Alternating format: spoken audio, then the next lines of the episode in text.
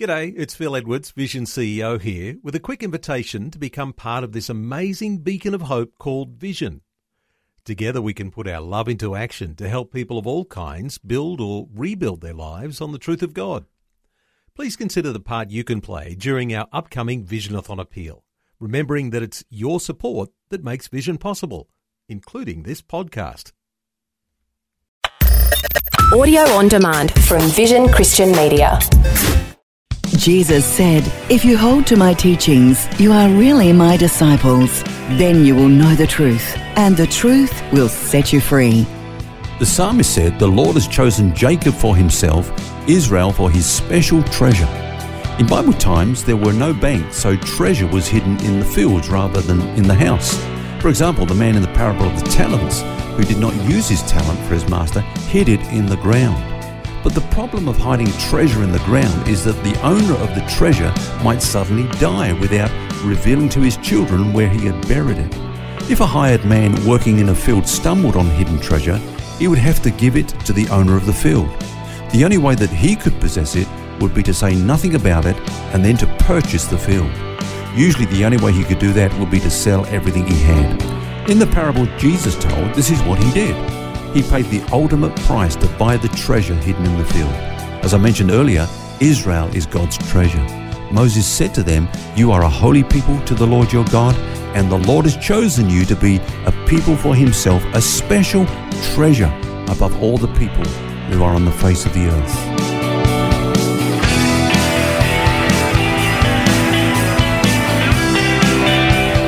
This is Set Free with Ken Legg. And thanks for joining us. It's Phil here, along with author and pastor Ken Legg, and we're looking at advancing the kingdom this week. And welcome, Ken. And the parable Jesus shared about the treasure hidden in the field, would you see that the treasure is a reference to Israel?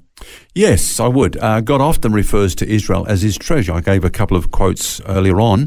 Uh, here's another one. God says, Now therefore, if you will indeed obey my voice and keep my covenant, then you will be to me a special treasure above all people, for all the earth is mine.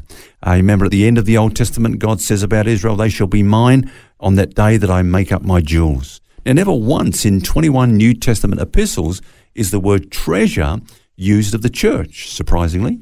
Now, I think the way that we can look at that, Phil, is that the fact that God has two elect peoples who are precious in his sight. And through these two peoples, he's going to manifest his inexhaustible riches of grace and glory. So these two distinct chosen groups, one is the treasure hidden in the field. That's the nation of Israel. And the other is the pearl of great price, and that's the church. One is an earthly body, if you like, has an earthly destiny. The other is a people with a heavenly calling or citizenship or inheritance. And it's quite interesting that the first parable was the one about the treasure, the second about the pearl.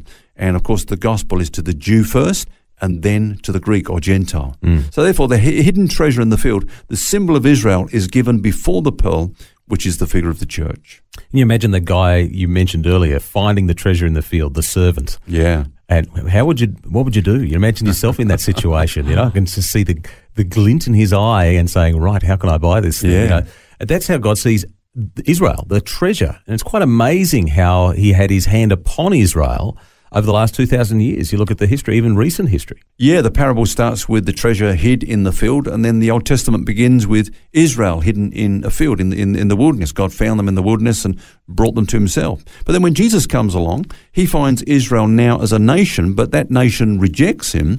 And so, therefore, they're scattered amongst the nations of the earth. And we call that the dispersion, and that's where they're hidden now. We could say hidden, but not forgotten. In fact, in recent times, of course, God has actually called them forth out of those nations and brought them back to the land of Israel. Yeah, quite incredible. And you mentioned that God has two elect people, Israel and also the church. So the next parable, which is the one about the pearl of great price, refers to the church. So Yeah. let's explore that. Well, the diamond, of course, today is the supreme, uh, you know, stone amongst the precious stones. But back in those days, it was the pearl. And uh, in fact, pearl merchants were travelers. This man went seeking for a pearl, and when he found it, he esteemed it of such value that it was worthy of giving up everything he had. And the church is just like that. You just think about the, the pearl for a moment. Uh, unlike any other precious stone, it's the product of a living organism. You think about that. The story of how it's formed is beautiful. uh, is produced actually as a result of an injury to an oyster. A grain of sand or a parasite intruder enters and pierces the side of the oyster. And the oyster surrounds this invading presence by secreting mother of pearl, or it's a slimy substance called nacre. Uh, it releases thin layers of this substance until gradually, layer by layer, the pearl is formed. So you could say, out of much suffering, an object of beauty and great value is produced. The offending particle becomes the pearl of great price. And, and, talk about God using things that we might think is unlikely. Most, yeah. A lot of people, I'm not one of them, but a lot of people would turn their nose up at oysters. I don't mind oysters myself, but you know, who would think that out of an oyster could come something so beautiful? I know God's fascinating in just um, you know using these things to illustrate just how precious we are. And here's the thing: is you know that which intruded and harmed it ultimately is clothed with beauty and covered with the very comeliness of the one that it injured. And in a similar way, we were the ones that caused Christ's death because of our sin, but we became that pearl of great price. It's quite an amazing picture, isn't it? Yeah, the, the pearl actually is an object um, that is formed slowly and gradually. That's another thing I think that we need to remember here and remark upon. A pearl does not come into existence in a single day. There's a tedious process, you could say, of waiting while the pearl is being slowly but surely formed. And uh, the church might grow numerically quick. You know, we looked at the mustard seed and we saw it, you know, just shot up and all of a sudden becomes this great tree like shrub. Well, okay, that might be in terms of quantity. But in terms of quality, the transformation is very gradual. That gives me very great encouragement, Phil. I don't know about you. but sometimes we want it to be quicker than that, isn't it? Yeah. We, we, lose sight of the fact that it is a process. I keep reminding people it's a journey. It's a journey. it's a marathon, not a sprint. That's right. Um, but of course, the analogy doesn't end there. Um, the Bible says that the merchant actually deliberately set out to find this pearl. Unlike Israel, you know, it's like a, or the treasure was stumbled upon in the field. But we, uh, you know, the church, the Bible says that Jesus came to earth looking for the church. Mm. It reminds me of that picture when Isaac was, you know, at that stage where he needed a wife, and Abraham sent his servant out to find a wife. That's a great picture of God sending the Holy Spirit into the world to call a church out, a bride out, if you like, for his son. Mm. Interesting thing about pearls, um, I had heard that they're the only gem that the unity can't be broken without actually destroying it.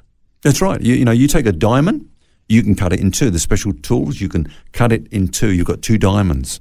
Um, take some gold. Same thing. You can divide it up into different smaller parts. Two bits of gold. yeah. Both a whole in their own right. Yeah. But you try to do that with a pearl, you'll end up with nothing. It just crumbles and uh, it's completely destroyed. So a pearl is an incredible unity. You can't divide it, and that's the church. Uh, sometimes people talk about, you know, we need to be united. Well, we are united. the The unity of the church is something which is internal rather than something that's manufactured, and we can't we can't divide ourselves. It's impossible. We are one organic whole. They're beautiful things, pearls. I uh, recently went to a showroom in Sydney, actually, yep. Uh, and saw where they make the jewellery, and uh, and they, these people specialise in pearls, and they're just fascinating to look at. Yeah, and remember that back in those days, especially, and if not so today, uh, pearls were especially for the adorning of kings and, and monarchs. And uh, Paul says that we will come to know what are the riches of the glory of God's inheritance in the saints we are God's riches. You know, we are His treasure, mm. and he, He's adorned with the church, if you like. Really brings alive that scripture that says we are His workmanship, you know, created for good works in Christ. Yeah. All right, well, let's summarize uh, today before we finish. Okay, well, we've looked at two parables one of the hidden treasure, and we've seen that uh, that's consistently a reference to Israel. And The church is never called the treasure of God, but Israel, on several occasions, is called God's treasure. And that treasure, just like in our little parable, hidden in the field, scattered amongst the nation, buried in the nations of the earth, but not forgotten, God's special treasure. Then the church uh, is, of course, the pearl of great price. And uh, what a beautiful thing it is that God has two elect peoples, and they're both dear and precious to Him. So precious that it cost Him dearly to redeem them.